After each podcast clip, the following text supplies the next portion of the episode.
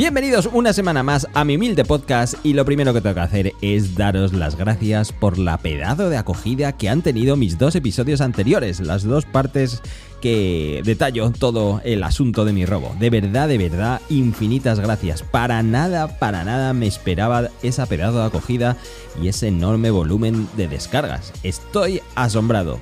De verdad, una vez más, desde el fondo de mi corazón, mil gracias. Y en esta ocasión hablemos de un nuevo dron que ha salido hace poco y que no tiene mucho sentido. ¿O sí lo tiene? Mi nombre es José Ángel Rubio, aquí hablamos de reviews, hablamos de edición y sobre todo, hablamos de drones. ¡Vamos!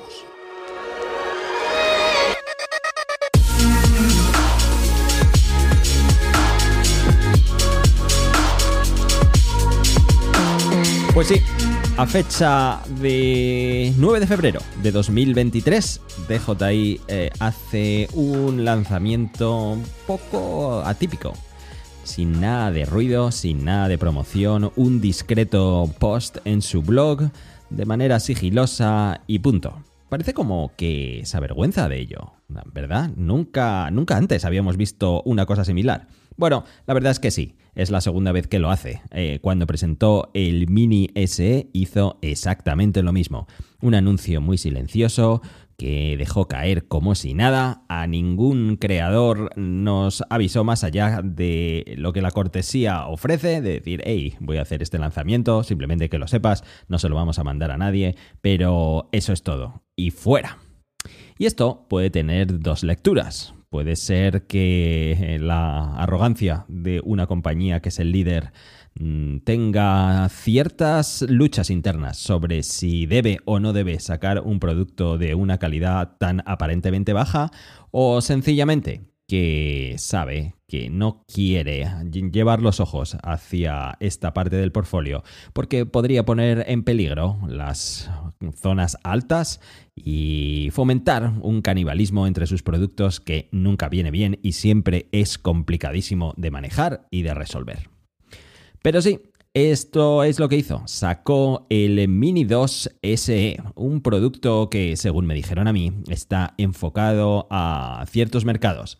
Mercados que tienen una demanda de un producto así, como puede ocurrir en Oriente, en el sudeste asiático, debería decir, más bien en países como Vietnam, Tailandia, esta zona, o en Latinoamérica, así me lo dijeron. No, por favor, no quiero ofender a nadie, solo faltaba. Hay una cantidad importantísima de gente que me escucha de Latinoamérica y os aprecio en el alma. Por cierto, aprovecho para decir que uno de los países que está en brutal crecimiento en cuanto a escuchas de este podcast es Argentina. No me lo puedo imaginar. Aprecio enorme Argentina. Me encantó cuando estuve allí y la verdad me encantaría volver.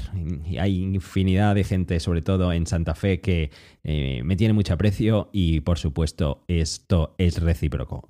Así que gracias a todos los argentinos y, por supuesto, a todos los que me escucháis en cualquier parte del mundo. Pero sí, es un producto destinado a este tipo de mercados. Así que, ¿qué es lo primero que va a hacer? Va a hacer el lanzamiento, es inminente en estos países. Si me escuchas más allá del 9 de febrero, que sepas que lo deberías tener a tu alcance a través de tu distribuidor habitual. Pídeselo porque ya lo tienes a la venta. ¿Y este producto qué es exactamente? Pues exactamente es un Mini 2 con una serie de funcionalidades o una serie de limitaciones. Vamos a ponerlo así. Digamos que es un Mini 2 capado, con una serie de cosas que no están allí. Cosas menores, como por ejemplo este LED frontal, que nunca sirvió para gran cosa, aparte de para poder identificarlo en la lejanía y saber cuál es la parte que está mirando hacia adelante y cuál es la que está mirando hacia atrás. Bueno, la verdad es que si necesitas mirar al cielo para orientarte, digamos que conviene practicar un poco más. Y aparte de esto, le han quitado la transferencia rápida de archivos. Una tecnología que lo que hacía es utilizar al máximo el ancho de banda del puerto USB 3.0 y de esta manera, pues, tardaba lo que da de sí el puerto. No es ni más rápido ni más lento. Es así. Ya sabéis, aquí son las cosas donde el marketing interviene y confunden mucho, sobre todo a los nuevos, que dicho sea de paso, es hacia los que va dirigido fundamentalmente un producto como este. Un precio bajísimo, aunque sobre el precio vamos a hablar bastante. Y evidentemente cuando lee cosas como transferencia rápida de archivos piensa, oh, qué bien, esto me va a ahorrar un montón de trabajo. Lo más probable es que si alguien adquiere este producto va a usar muchísimo pantallas pequeñas, las de un smartphone o la de un tablet, por lo tanto esta transferencia tampoco es que importe tanto. Y si vas a editar con él, si vas a hacer fotos, lo más probable es que uses su tarjeta SD y sea de esta manera como traspases los archivos. Así que esto de la transferencia rápida no es que sea gran cosa. Así que si estas son las limitaciones menores más importantes, ¿dónde está la gran diferencia con el Mini 2? Pues la gran diferencia está en la resolución de su cámara. Nada más y nada menos que como máximo dispara a 2,7K, 30 frames por segundo. No se me ocurre ningún otro producto que tenga la osadía de salir al mercado con una resolución tan baja. No me malinterpretes, no es baja para nada.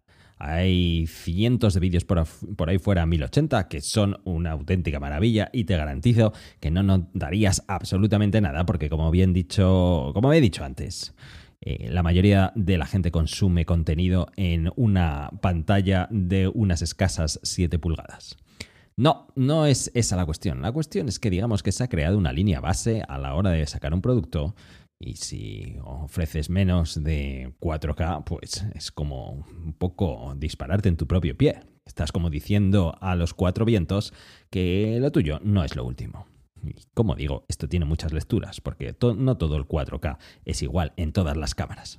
Pero sí, este dron dispara como máximo 2,7, 30 frames por segundo. Y no te olvides que el Mini 2 no es que, por supuesto, dispare a 4K 30 frames por segundo. Es que es capaz de grabar a 2,7, 60 frames por segundo. Así que la limitación es doble.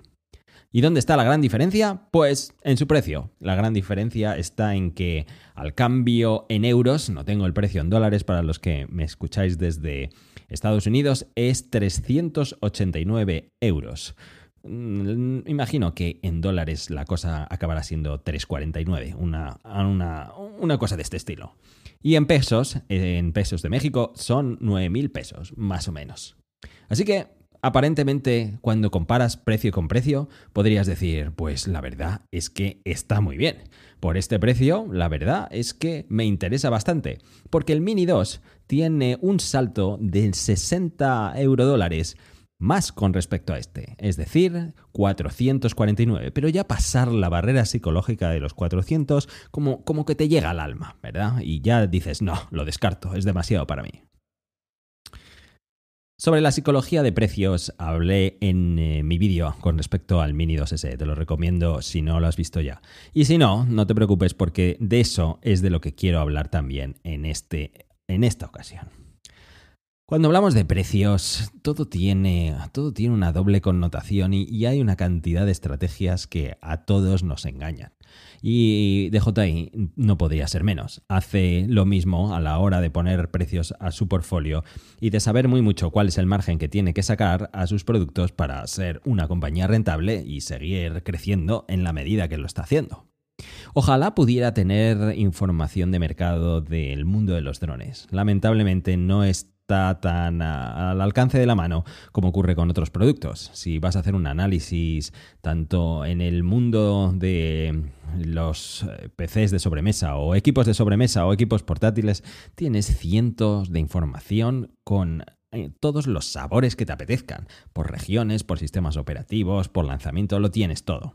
Si haces el mismo análisis en telefonía, en smartphones y en tablets, igual. Pero cuando hablamos de drones, todo esto, la verdad es que no hay quien encuentre nada. Y mientras me documentaba para escribir este podcast y para hacértelo más digestible y que además te den cierto empaque cuando hables de drones por ahí fuera, pues la verdad, ha sido muy frustrante. No he encontrado casi nada. Supongo que los datos reales en cuanto a cuota de mercado los tiene DJI y lo que leas en cualquier artículo es pura especulación. Así que no me queda otra que especular a mí también. Que DJI es el líder del mercado de los drones no cabe ninguna duda. ¿Cuánto es la cuota de mercado que tiene? Ahí es cuando ya las cosas cambian mucho, depende de la región. Pero si tuviéramos que sacar el dedo al aire y hacer una estimación en lo que tiene en todo el mundo, fácilmente podríamos estar cerca del 70%, que es una auténtica brutalidad.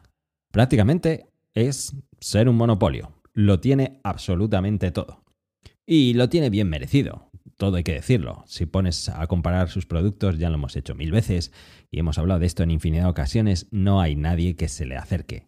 La capacidad de innovación, la capacidad de producción y distribución, no hay nadie que se le acerque. Y en alguna ocasión, cuando me llevé tanta represalia por dar una mala review al Nano Plus, bueno, deciros que lo puse a la venta poco después de haberlo recibido y sigo sin poderlo vender y lo tengo a un precio de risa, casi alrededor de unos $500. No, nadie lo quiere. Así que esto no deja de ser una anécdota, por supuesto, pero cuando haces el ejercicio de mirar todo el mercado te das cuenta que realmente, volvemos a lo que hemos dicho siempre, no hay competencia. Así que DJI lo quiere todo, quiere entrar en el mundo, quiere hacer más grande el mercado, quiere que la tarta sea más grande y quiere llevarse todo el pastel. Y la única forma de hacer esto es ayudando o incentivando o más bien tentando a la gente que se lo puede estar pensando con precios muy bajos. Cuando saca un dron a la venta con un valor de 390€, realmente, como la reputación de la marca es bien conocida, todo el mundo que sabe que DJI implica calidad, pues mucha gente va a entrar y va a adquirir este producto. Y va a estar decepcionado al poco tiempo de usarlo. Pues francamente no lo creo. Seguramente que mucha gente, cuando haga su análisis, si al final decide dar el paso y comprar este dron va a funcionar de la misma manera, de la forma tan grandiosa como lo ha hecho el Mini 2. Aquí tampoco tengo datos, pero os puedo garantizar que el Mini 2, aceptaría una apuesta con cualquiera de vosotros, que el Mini 2 es el producto estrella de lejos. No sé si en margen, pero sí en unidades. La cantidad de Mini 2 que se han vendido ha sido impresionante y es impresionante, por eso lo tienen todavía a la venta. Así que está claro que tentar a alguien con un producto como el Mini 2, que tiene ya una buena reputación, que además añade la reputación de la marca, pues evidentemente va a traer mucha gente a este mercado. Y eso, amigos míos, es el objetivo fundamental de este dron. Ni más ni menos. Simplemente llamar la atención a gente que se puede estar pensando muy mucho en entrar en el mundo de los drones y probar qué es esto. A ver si es tan fácil como lo pintan o a ver si puedo hacer vídeos tan espectaculares como los que he visto por ahí. En mi vídeo hablaba de uno de mis libros preferidos. Se llama El mito del valor justo. Es un libro muy recomendable, te lo recomiendo encarecidamente. Te voy a dejar un enlace aquí en las notas de este podcast. Es un libro que habla de estrategias de precio, depende del producto que estés vendiendo, y de patrones de compra, cómo se comporta la gente y cómo se juega con la psicología de los compradores cuando tocas los valores.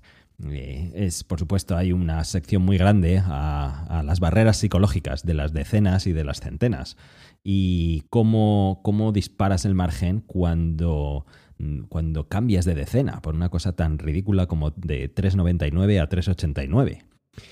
Todo esto depende del producto y depende de muchos factores. No hay que ser tan simplista, por supuesto, pero son cosas que dan mucho que pensar. En ese libro, la parte que más disfruté es una de ellas donde se hacen varios test con la gente y intenta demostrar cuáles son las estrategias que tienes que aplicar para realmente vender como un animal y, lo que es más importante, es sacarle un margen brutal a tu estrategia. Porque la cuestión no es vender un montón de productos que te dejan un margen muy pequeño. el santo grial, el dorado, el objetivo estrella es vender un montón de producto a un margen brutal. Entonces, eso sí que sí, es cuando te sacas una pasta gansa y acabas forrado por todas partes. Eso es lo que se busca. Entonces, lo que hacen es, se pone uno de los primeros test, el más sencillo de todos, es poner dos opciones sobre un mismo producto a un mercado específico. Le das dos opciones, pones un producto bueno, más bien premium, y otro muy corriente. Y cuando la distancia de precios entre uno y otro es grande, a pesar de todo, pongamos que uno valga 2 eurodólares y otro 10, el premium es el que entra fácilmente por los ojos, y cuando es bueno, el que está en este mercado va directamente al premium. Si te pones a pensar, seguro que te ha pasado millones de veces. Millones, estoy seguro. Vas a comprar algo de lo que no sabes mucho. Pongamos que vas a comprar una tostadora. Vas a tu lugar elegido y si tienes dos opciones, te garantizo que es muy difícil que te cojas el más barato cuando la diferencia de precio con el más grande es muy alta. El más barato te huele mal y dices, bueno, esto lo acabaré tirando, lo barato es caro, déjate, por un poco más me compro este y me quito de gaitas. Es que eso nos ha pasado a todos. Pero este aquí es donde viene lo más interesante de este experimento.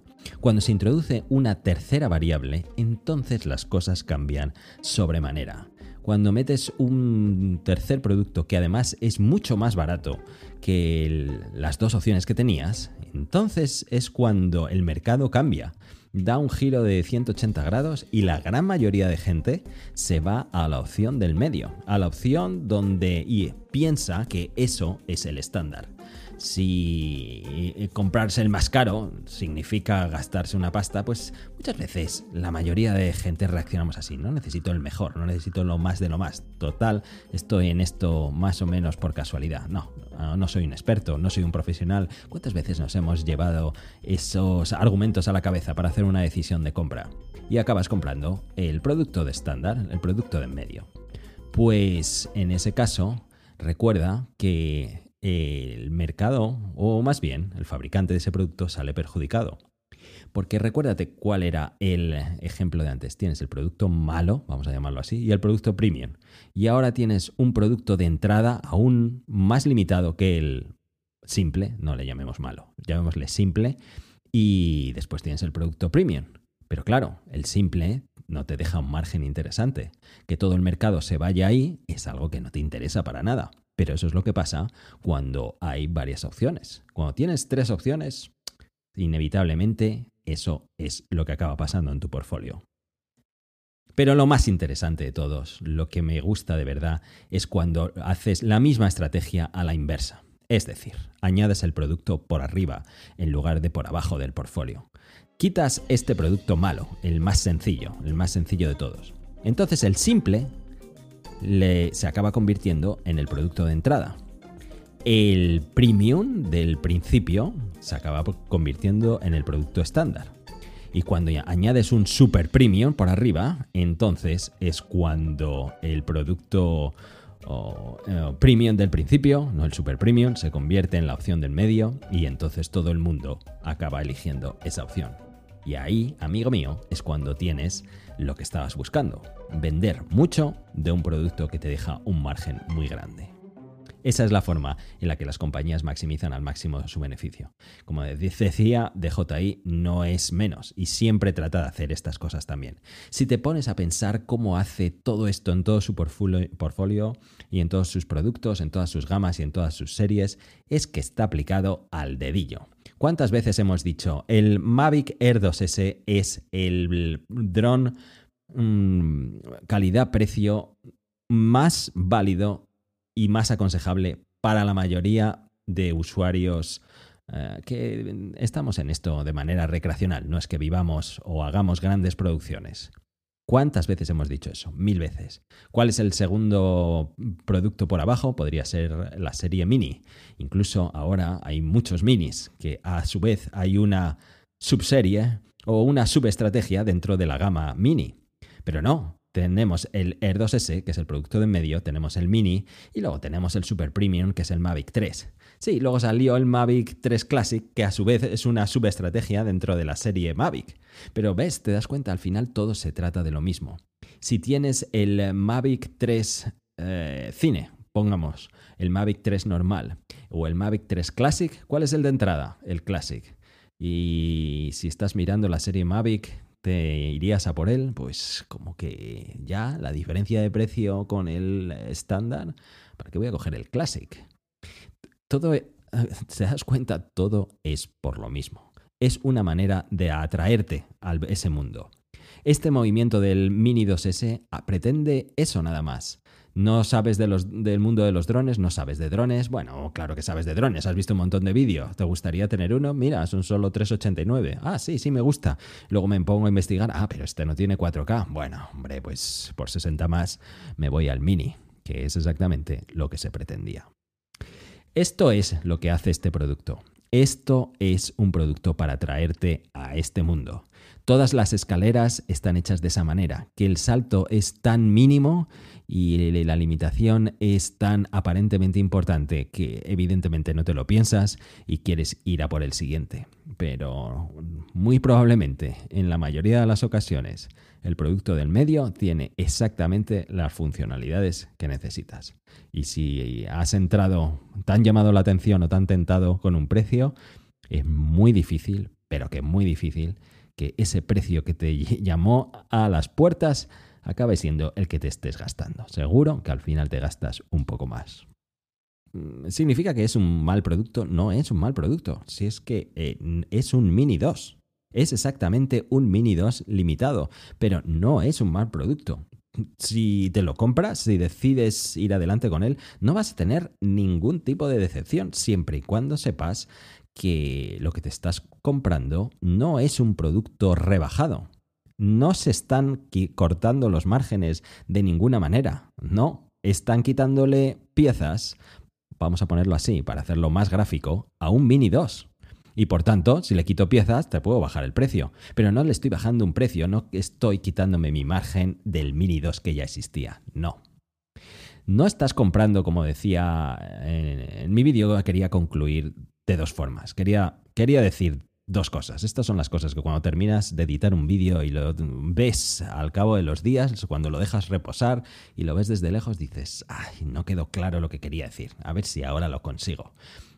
Querías decir dos ideas, quería transmitir dos ideas. La primera es que la línea SE, porque esta es la segunda vez que lo hacen, tiene un objetivo básicamente de atraer gente a este mercado. Y una vez que te han llamado la atención, vas a hacer un mínimo de análisis y es muy difícil que acabes comprando este producto. Así que esa es la primera lección aprendida. Pero la segunda y más importante es que cuidado, nadie te está regalando nada y no estás haciendo un gran deal, no estás haciendo la compra de tu vida, estás comprando tecnología de hace ya casi 3 años a precio de hoy y estás comprándola a precio de hoy con una serie de limitaciones, estás comprando un Mini 2 con menos piezas. ¿Que a lo mejor esto te está ayudando a que llegue a tu presupuesto? Pues sí, eso puede ser que sí. Pero no estás haciendo un gran deal, ni estás haciendo la decisión de compra de tu vida y gracias a que has esperado el momento correcto es cuando estás comprando el valor justo de ese producto. No, de ninguna de las maneras no es eso. Bueno, pues esa es mi conclusión sobre este producto y esto significa que quizás esta maniobra haga que el mercado crezca. Es lo que yo estaba intentando transmitiros en este podcast. Ojalá encontrara datos de previsiones de crecimiento de este mundo, pero es imposible saberlo. Pero con jugadas como esta, pues qué duda cabe que sí, que seguirá creciendo. Y si sigue creciendo este mercado, pues habrá más de nosotros que quiera vivir de ello y con un poco de suerte, viendo el vaso con una visión más optimista, ojalá la legislación sea cada vez más favorable y podamos seguir disfrutando de este increíble mundo. Pues nada más, de eso es de lo que os quería hablar en esta ocasión. Solo quería deciros que es muy probable que después de este capítulo esté ya publicado o en el horno una super colaboración que haré con Félix y Tarsicio sobre inteligencia artificial en el mundo creativo, que os va a encantar, os lo garantizo. Mira todos los podcasts que haya publicado porque tienen que estar cerca, seguro. Y agradecerte una vez más todo el apoyo y el cariño que me estáis dando con los podcasts. No me imaginaba para nada que lo echabais tanto de menos. Gracias de verdad. Y por aquí seguiré aplicándome al máximo para aportaros valor y daros vuestra dosis de entretenimiento. Lo dicho, muchas gracias. Déjame un comentario si me escuchas por Spotify o de verdad, aprecio mucho si me dejas una review en Apple Podcast y nos vemos la próxima vez. Un saludo y hasta pronto. Adiós.